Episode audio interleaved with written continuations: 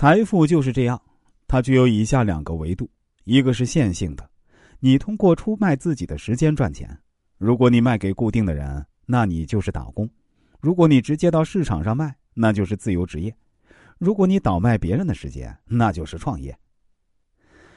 有些钱呢，赚得快慢；还有一个维度是你有意无意踩到了一坨狗屎，然后呢，狗屎一个爆炸，把你炸上了天。中国现在绝大部分富人呢，都是踩到狗屎后上天的。从这个意义上讲呢，你赚不到超出你认知的钱，这种说法是错的。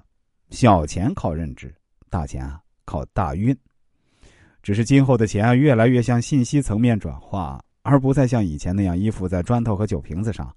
对认知的要求越来越高，无脑赚钱的年代呢，越来越远了。那有啥办法能把握住这种狗屎运呢？大概有三点啊，首先你得通过工作提供现金流，这没啥可说的，你得有初始资金嘛。初始资金越大，玩法越多。普通人往往看不上百分之十的理财产品，因为百分之十的收益改善不了他们的生活。但是如果你有几千万，年化百分之十，那六年就翻倍，你说好玩不好玩？其次呢，能承担一定风险，风险和财富是一个硬币的两面。正是因为风险的存在，其他人才不跟你抢食儿。等到大家都明白过来，包括买房造富这样的神话呢，今后慢慢也就到头了。当然，不要去承担那些你承担不了的风险。最后，所有泡沫不是一天涨起来的，而是很多年。如果愿意呢，你有足够的时间去研究观察它。大家想想，房产、比特币是不是都是这个逻辑？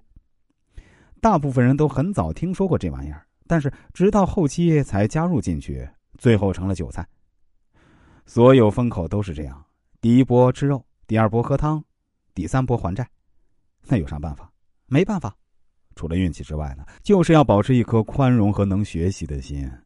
碰上新东西，愿意去学，愿意去了解，而不是直接把那玩意儿跟傻逼划等号。当然，我说这些的目的啊，并不是建议大家去投资、去冒险。